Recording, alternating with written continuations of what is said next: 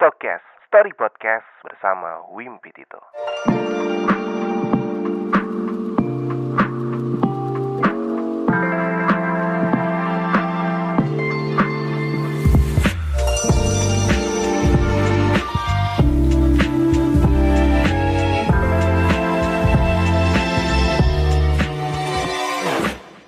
Hai, apa kabar lo hari ini? Semoga tetap sehat dan baik-baik aja. Sudah mendekati penghujung tahun dan um, Merry Christmas buat yang merayakan.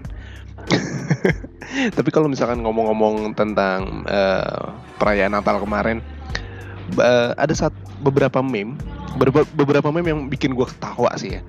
Uh, jadi ada postingan di Instagram gue ngeliat di explore gitu tulisannya mana nih ya tulisannya ada Barakallahu fi umrik Yesus.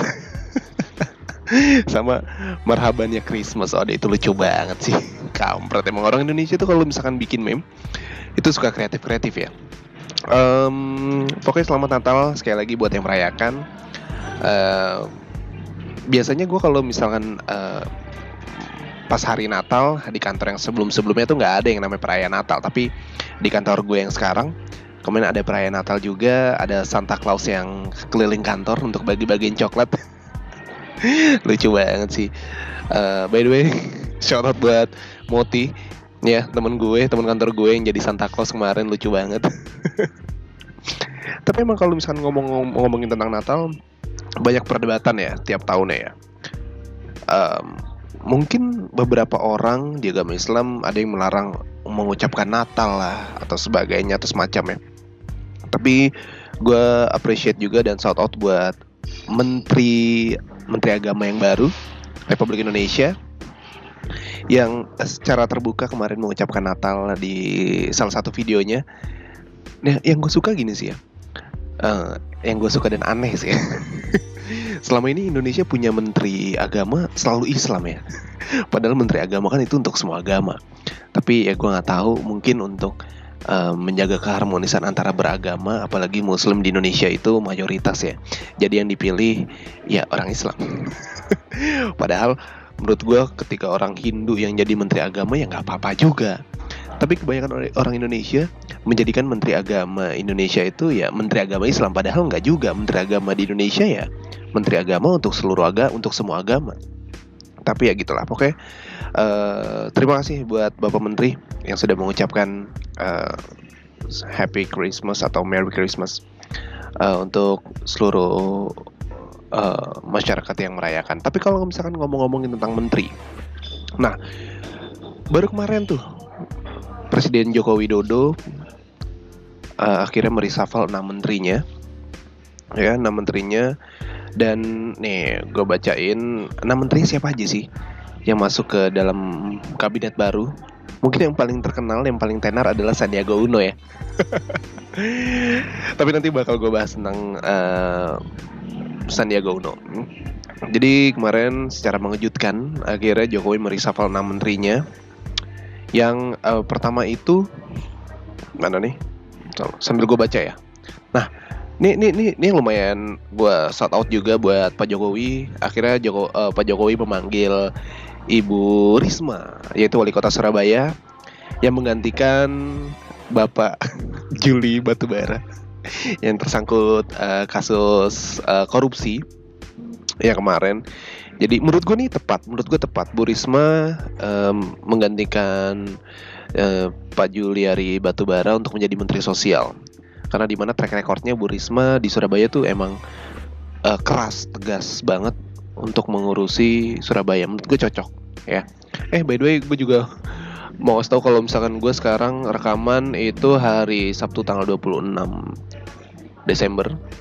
Gue rekaman di lagi di Starbucks ya. Karena gue lagi nungguin istri gue kerja ternyata dia masuk hari Sabtu ya udah jadi kalau misalkan berisik atau ada suara-suara bikin kopi atau musik-musik dari um, Starbucks, ya dinikmatin aja. Tapi nggak sih nanti bakal gue kasih backsound sih ya. Tapi nggak tahu masih kedengeran, masih kedengeran atau enggak. Mudah-mudahan sih nggak keberisikan sih ya. Karena gue dari sini sih lumayan jelas sih. Gue rekam di audition, lumayan bagus. Oke, lanjut ya. Itu pertama. Ya, Menteri Sosial. Nah, yang kedua, Pak Jokowi ini nih paling menurut gue mengejutkan. Gue gimana ya? Nanti bakal gue bahas ya.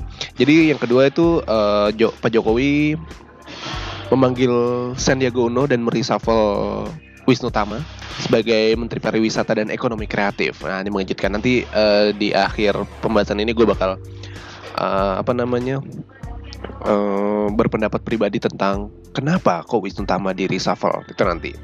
Nah, terus yang ketiga juga Pak Jokowi uh, mengganti Patrawan yaitu dipanggillah Pak Budi Gunadi Sadikin menjadi Menteri Kesehatan. Jadi ya mungkin ini gimana ya gue no komen juga sih ya buat Patrawan ya ya oke okay. next keempat Pak Jokowi um, um, memanggil Pak Yakut Kolil atau bisa dikenal sebagai Gus Yakut sebagai Menteri Agama yang tadi gue udah bilang jadi Gus Yakut ini kemarin mengucapkan selamat hari Natal wah so tau thank you menggantikan posisi Fahru Razi. Oke. Nah, yang kelima, Pak Jokowi itu hmm, memanggil uh, Pak Wahyu Sakti Trenggono untuk menggantikan posisi Pak Edi Prabowo sebagai Menteri Kelautan dan Perikanan. Ini ya oke okay lah ini harus diganti emang Pak Edi. Tapi gue gue pikir ini bakal keren ketika Bu Susi dipanggil lagi sih ya. Itu pasti keren banget itu pasti keren banget sih tapi kayaknya nggak mungkin nah yang keenam uh, atau yang terakhir nih Pak Jokowi memanggil uh, Pak Lutfi sebagai Menteri Perdagangan jadi Pak Lutfi menggantikan posisi Agus Suparmanto. Nah tadi gue bilang uh, gue mau ngomongin tentang si pendapat pribadi gue tentang Wisnu Tama kalau ngomongin tentang uh, pariwisata dan ekonomi kreatif kita ngomongin kreatifnya. Wisnu Tama menurut gue sih orang yang paling kreatif bukan orang yang paling kreatif yang salah satu orang yang paling kreatif yang dimiliki oleh Indonesia.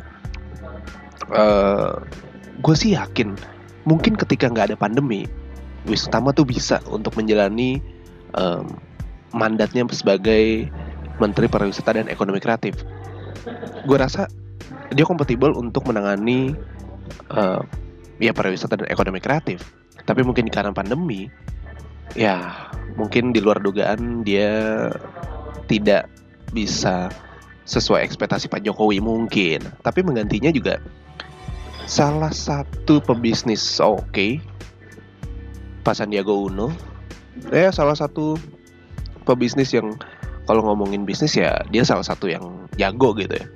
Kalau ngomongin industri kreatif dia salah satu orang yang mengikuti era milenial. Jadi menurut gue penggantinya juga ya selevel lah ya.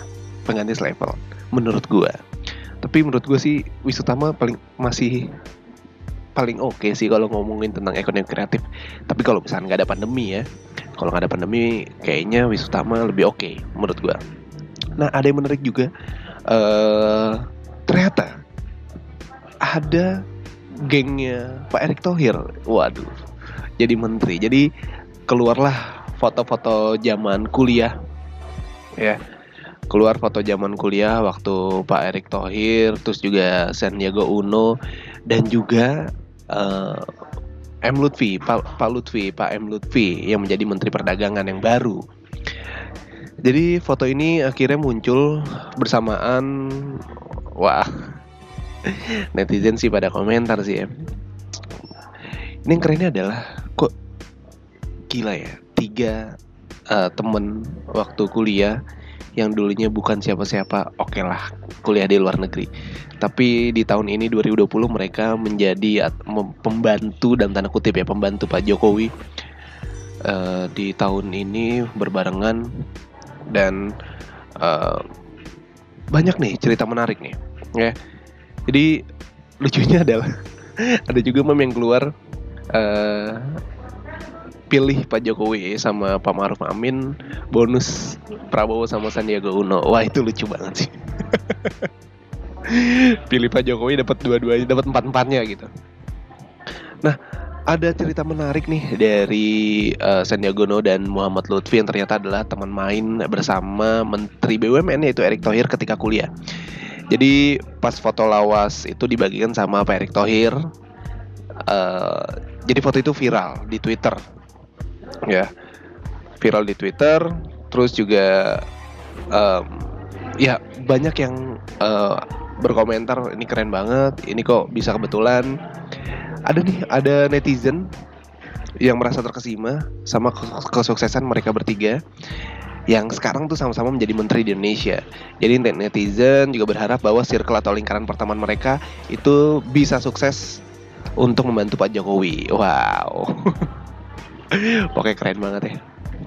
Ya pokoknya semoga uh, circle pertemanan mereka juga apa ya sama-sama klop lah ya waktu itu mungkin di era zaman dulu mereka klop waktu kuliah, sekarang mereka klop menjadi pembantu Pak Jokowi. Amin ya. Nah, tapi kebetulan juga tepat hari ini 26 Desember 2020 tepat hari eh tepat 16 tahun tragedi tsunami di Aceh. Ya. Um, mungkin Aceh sudah pulih 16 tahun diterpa tsunami dan banyak kejadian-kejadian yang merubah hidup seseorang. Yang paling kelihatan yang paling terekspos ya Martunis ya anak angkat Cristiano Ronaldo. Dengan kebetulan waktu itu. Gue sih keren banget sih kebetulan waktu itu si Martunis pakai baju Portugal. Bernama eh, bertempel nama Cristiano Ronaldo. Akhirnya Ronaldo uh, ter, merasa terpanggil lah. Wah gila ya orang Indonesia Aceh di saat lagi ada tsunami ada yang kebetulan anak kecil itu pakai baju nama dia akhirnya dia datang ke Indonesia untuk bertemu dengan Martunis dan ya hidupnya berubah kan sekarang Martunis. Sempet waktu itu trial di Sporting Lisbon tapi kayaknya kalah saing dengan yang lain. Kayaknya nama besar Cristiano Ronaldo juga tidak bisa membantu dia untuk bertahan lama di Sporting Lisbon. Akhirnya dia balik lagi ke Indonesia dan kabarnya sih sekarang udah menikah. Wah ada uh, ini juga nih uh, waktu tragedi tsunami 2004 which is di mana gue hmm, masih kelas berapa SD ya? Pokoknya SD lah. Antar kelas 5 atau 4 SD tragedi itu uh, terjadi. Banyak orang pindah ke kota-kota besar dan gue punya satu cerita di mana ketika gue kelas 6 ada anak baru dari Aceh ya dia pindah karena rumahnya hancur dan tapi keluarganya selamat. Dan juga ini nih ini ini ini ini Anabel gue sih ya analisis gembel gue Mi Aceh kan setahu gue ya baru-baru tenar itu ketika gue SMP deh. Apa mungkin? Nih Anabel gue sekali lagi ya. Apa mungkin? Karena tragedi tsunami akhirnya Mi Aceh itu bisa sampai Jakarta. Dan seterkenal ini udah banyak banget Mi Aceh di Jakarta. Apa mungkin karena tsunami jadi uh, orang berbondong-bondong migrasi ke kota besar, salah satu di Jakarta, dan mereka membawa uh, makanan khas mereka, itu salah satu mie Aceh. Dan sampai sekarang mie Aceh udah di mana-mana. Dan yang terkenal tuh mie Aceh Bang Jali. Wah, ya sebenarnya kejadian tsunami juga membawa berkata sendiri kali ya buat beberapa warga Aceh. Ya, pokoknya sekali lagi eh, gue turut memperingati 16 tahun tragedi Aceh. Semoga korban yang ditinggalkan, yang masih hidup sampai saat ini, yang yang ditinggalkan sama keluarga atau kerabat lainnya, berikan keba diberikan kebahagiaan sampai seterusnya dan mendapatkan kehidupan yang jauh lebih baik lagi. Itu. Um, ini sebelum gue masuk uh, ke cerita, gue masih mau ngasih beberapa berita atau updatean. Nah, ini yang dari Marta nih. Marta ngirim ada yang lagi viral. Mana nih? Ntar ya, gue buka dulu. Mana mana mana mana mana. Oh, ini. Nah, ini, ini dapat berita dari Marta ngirimin yang di capture dari uh, portal berita Urbanasia jadi highlightnya viral di TikTok, netizen dapat pengalaman tak ramah di iBox. Wah. Jadi pengalaman kurang menyenangkan saat berbelanja tentu bisa dilami siapa aja dan di mana aja. Contohnya nih netizen uh, pemilik akun TikTok @julio.io jadi belum lama ini curhat kalau misalkan dia tuh dapat pengalaman yang kurang menyenangkan waktu beli iPhone di store iBox Senayan City. Jadi si pemilik akun ini itu ngaku uh, setelah belanja keperluan lain lah segala macam dia mampir ke iBox. Terus di tengah-tengah dia pakai kaos hitam ya kan celana pendek dan sandal jepit. Tapi pas nyampe di iBox si Julio ini uh, menyebutkan bahwa pelayanan di iBox tidak welcome sama dia karena penampilannya cuman pakai sandal jepit segala macam tapi ya dari videonya sih iya sih pas uh, melihat-lihat dan bertanya soal iPhone 12 uh, eh, pada pelayan yang bertugas, si Julio ini mengaku nggak ada yang menjawab pertanyaannya. Terus dia memutuskan membeli iPhone 12 Pro, tapi lagi-lagi dirinya tidak mendapatkan pelayanan yang memuaskan. Jadi seorang karyawan yang tengah melayaninya meminta pada pelayanan lain untuk mengurusi ponsel yang dibeli netizen itu. Akhirnya si Julia pun berpesan pada akhir video bagi yang bekerja di iBox agar melayani bukan karena tampilan seseorang tapi harus dari hati. Um, sebenarnya uh, apa ya? Pelayanan baik atau enggak sih sebenarnya subjektif ya? Uh, baik lagi sih. Ya sebagai pelayan harusnya sih emang tidak memilih atau memilah siapa pelanggannya, siapa yang masuk di iBox, dia beli atau enggak atau cuma mau nanya-nanya aja, uh, pakai sepatu atau pakai sendal, pakai kaos atau pakai kemeja ya kalau bisa sih jangan memilih-milih. Ya, lumayan ramai juga tuh di iBox tapi baik lagi. Uh, kejadian sebenarnya gue juga nggak tahu. Ini gue uh, dapat berita dari portal online. Ya lumayan lagi trending juga di Twitter ya di Twitter jadi trending juga. Mana nih? iBox. Jadi trending.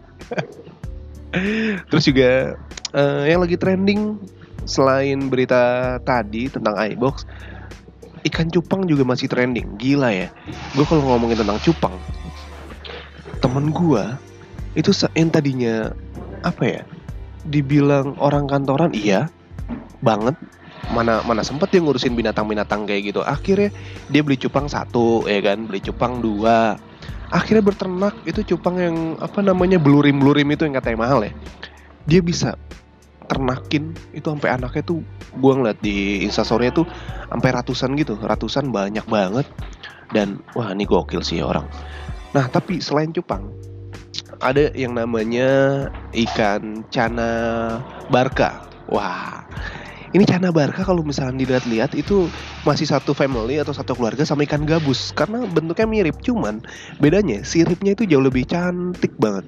Ya siripnya jauh lebih cantik banget. Jadi para penggemar ikan ini tertarik banget untuk beli si Cana Barca ini. Mungkin kalau misalkan lo uh, hobi mancing di empang yang uh, empang bukan empang yang bayar ya empang alam gitu lo sering pasti dapetin yang namanya ikan gabus bentuknya sama cuman bedanya dari segi warna dari segi sirip ini jauh lebih bagus si ikan kana barca cana atau kana ya gue nggak tahu tolong koreksi nama yang benar Nah, nih ini gue dapat juga dari berita dari kumparan.com. Jadi ikan kanabarka ini masih memiliki kerabat dengan ikan gabus tuh, bener kan? Viral di media sosial, ikan tersebut dibanderol mahal sampai harga seharga motor sport. Anjing gila ya. Anjing 55 juta loh harganya. Bisa sampai 55 juta. Wow. Ini cocok banget nih kalau misalkan memang tajir mampus, kalau pencinta ikan hias. Ya eh kayaknya ikan kanabarka cocok buat lu nih buat lu koleksi jadi emang uh, warnanya bagus banget kalau misalkan lu penasaran kayak apa ikannya lu boleh cek kayak Ir Irfan Hakim punya nih ikan kanabarka yang warnanya bagus juga gue sempat ngeliat sih wah gila ya makin ke sini era pandemi uh, hobi seseorang itu makin gak terduga. Sepeda yang tadinya dianggap biasa aja lah jadi alat buat main-main atau sebagainya nggak viral. Di tahun 2020 sepeda makin viral apalagi kasus awalnya tuh kasus ini sih Brompton itu yang kata uh, kasus korupsi di Rut Garuda ya yang selundupan Brompton. Ya klub Brompton semua. Sampai gue dapat cerita uh, di negara asal Brompton sampai bingung ini di Indonesia ada apa sih sebenarnya? Sampai Brompton kok uh, apa namanya diekspor atau diimpor. Banyak yang mengimpor Brompton itu dari negara dia ke Indonesia. Ini sempet ngebingungin dari negara asalnya. Wah terus juga ikan cupang. Wah gila sih. Ikan cupang yang tadinya ikan aduan sekarang udah sorry ada Aduh, ada pegawai Starbucks mungkin yang menyatukan sesuatu tapi ya udah. Nah, ikan cupang tuh zaman gue SD, gue beli itu waktu 2006 itu 5000 rupiah dan itu mahal banget. Di saat gue jajan itu masih 1000 gue jajan 1000 SD terus harga ikan cupang itu goceng. Ya udah bagus banget sih ya harga goceng udah bagus banget dulu. Dan untuk diadu kok tapi kalau sekarang kayaknya udah nggak ada ya cupang aduan kebanyakan cupang hias. Jadi ya tapi lumayan inilah lumayan uh, bermanfaat sih. Daripada lu melihara cewek mendingan melihara cupang. Yaudah uh, segitu dulu berita yang terupdate yang gue update di Stokes. Nah sekarang gue pengen bacain cerita yang udah masuk di email Stokes di stokes.id at gmail.com Ada yang udah masuk nih, mana nih, bentar gue buka dulu ya. Gue sambil ngopi ya Gue sambil ngopi dan sorry kalau misalnya keberisikan karena gue lagi di uh, coffee shop Oke, okay.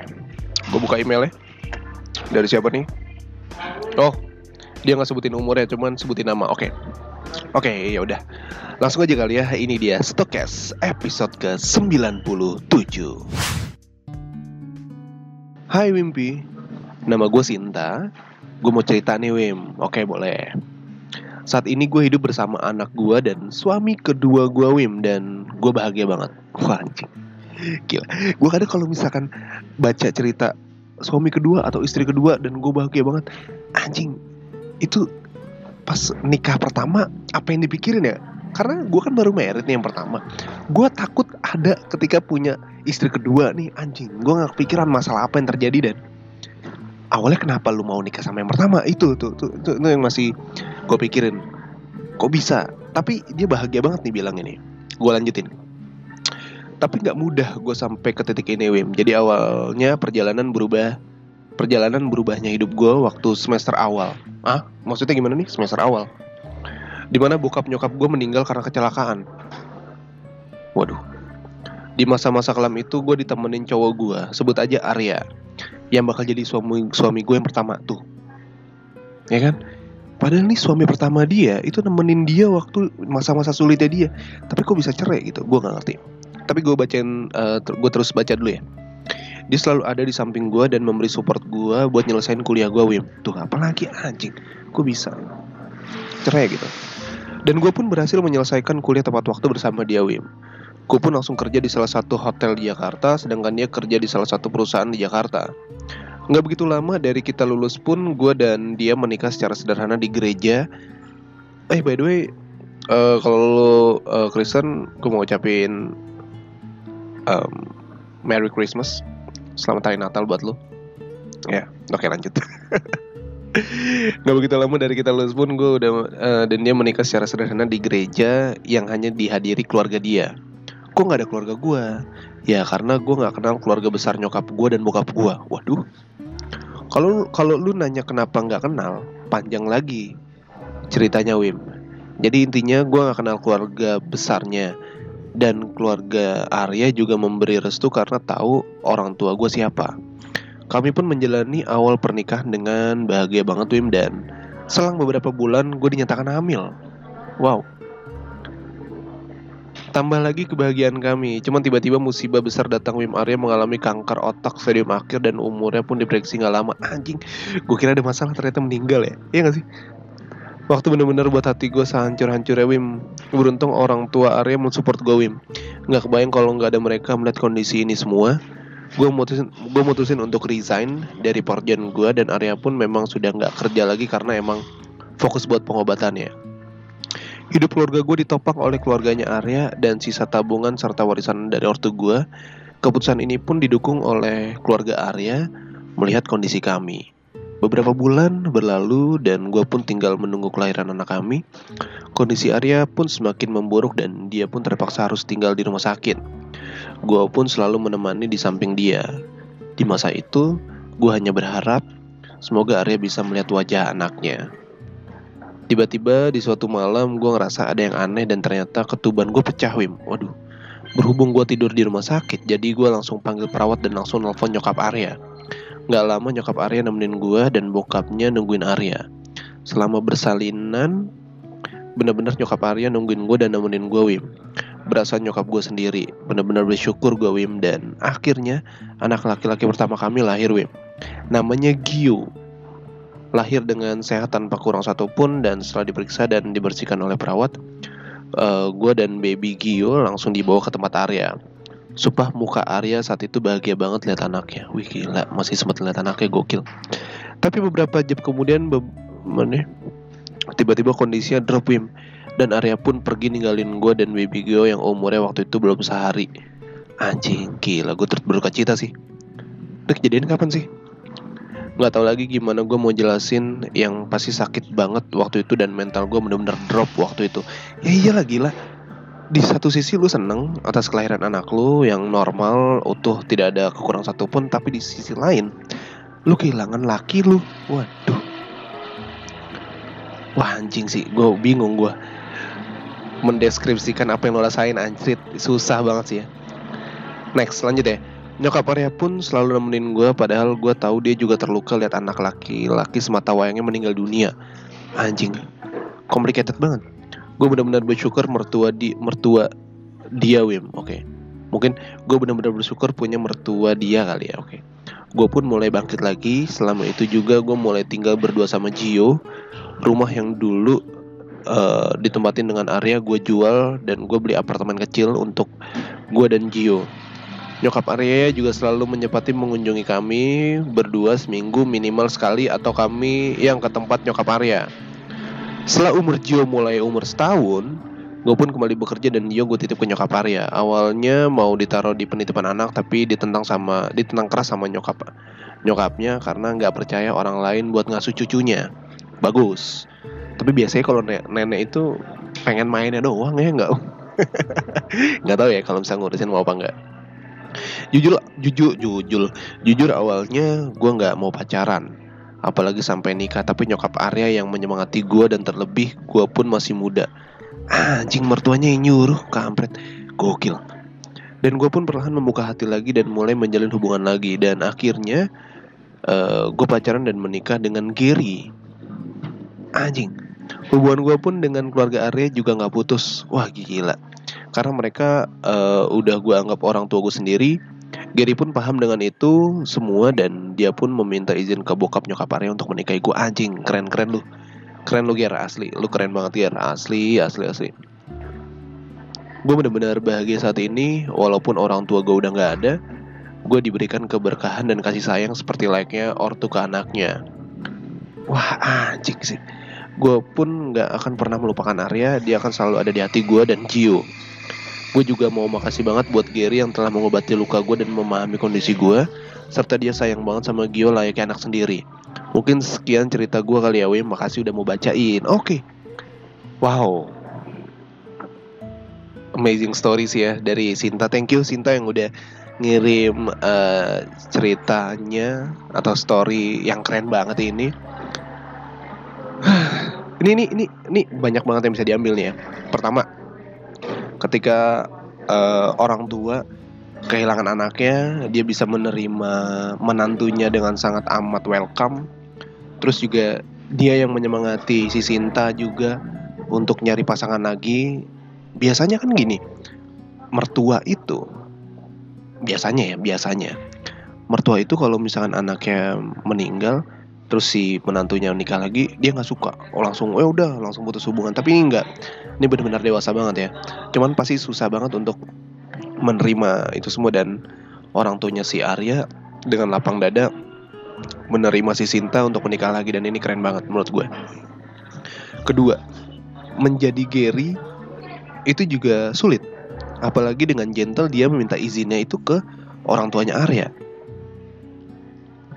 Wah gila. Nih semesta semesta kayak udah ngatur gitu kayak orang tuanya si Sinta meninggal kecelakaan ketemu sama Arya punya orang tua yang sangat amat baik Aryanya meninggal kayak penggantian orang tua gitu anjing keren banget sih. Terima kasih buat Sinta udah ngirim cerita yang menurut gue banyak banget nilainya yang bisa lo ambil yang bisa lo petik. Mungkin emang um, lu bisa dapetin kasih sayang itu nggak cuman dari keluarga inti atau keluarga kandung tapi lu bisa dapetin dari ya kayak Sinta nih dari mertuanya sendiri. Um, jadi Sinta mungkin pengalaman hidupnya benar-benar berat banget awalnya. Yes, gimana enggak ya kan?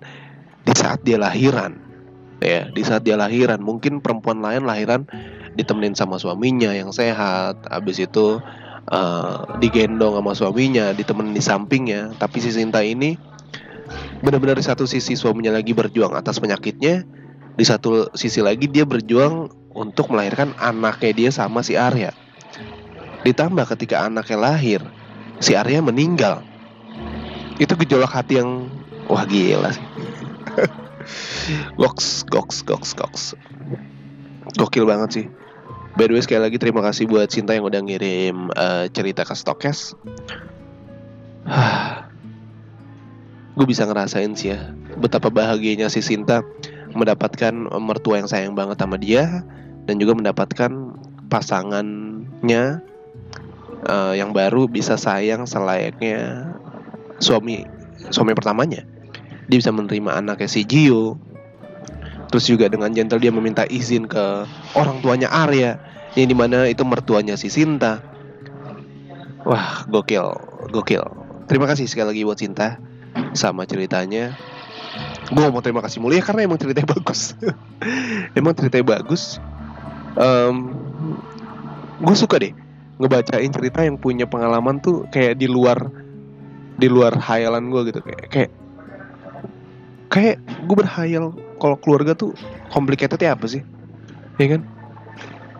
Kadang kayak orang tua gue bercerai aja nih. Orang gue orang tua gue kan nyokap bokap gue cerai itu di luar dari hayalan gue di, di luar dari uh, pemikiran gue yang mana yang gue tahu ya keluarga itu ya utuh baik-baik aja. Ternyata ada loh keluarga yang nggak baik-baik aja. Kayak kayak gitu ngerti gak sih maksud gue gue ngerasain kayak bang saat kejadian juga nih film di film-film sinetron ada perceraian segala macem.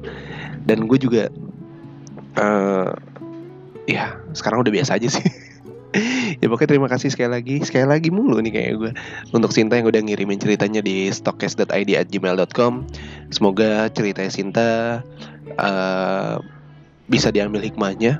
Banyak sih ya pelajaran yang bisa diambil dari cerita Sinta. Uh, dan gue berdoa semoga buat lo yang lagi emang pengen merit semoga dipercepat dipermudah gue kira awalnya ceritanya kenapa dia bisa nikah dua kali karena ada cekcok ternyata. Di balik itu semua ceritanya. Anjing dalam banget bangsat bangsat bangsat. Ya udahlah. Gue sih berdoa semoga Sinta dan keluarga barunya menjadi bahagia terus. Dan semoga hubungan dengan mertuanya uh, which is orang tuanya Arya semoga tetap baik. Ya semoga bisa menerima si pasangan si Sinta. Bener Sinta ya? Oke namanya Sinta. Ya udah semoga gue berharap bahagia uh, untuk ke depannya buat lo sekali lagi Merry Christmas buat Sinta. Semoga menjadi keluarga yang sakinah mawadah warohmah kalau kata orang muslim mah.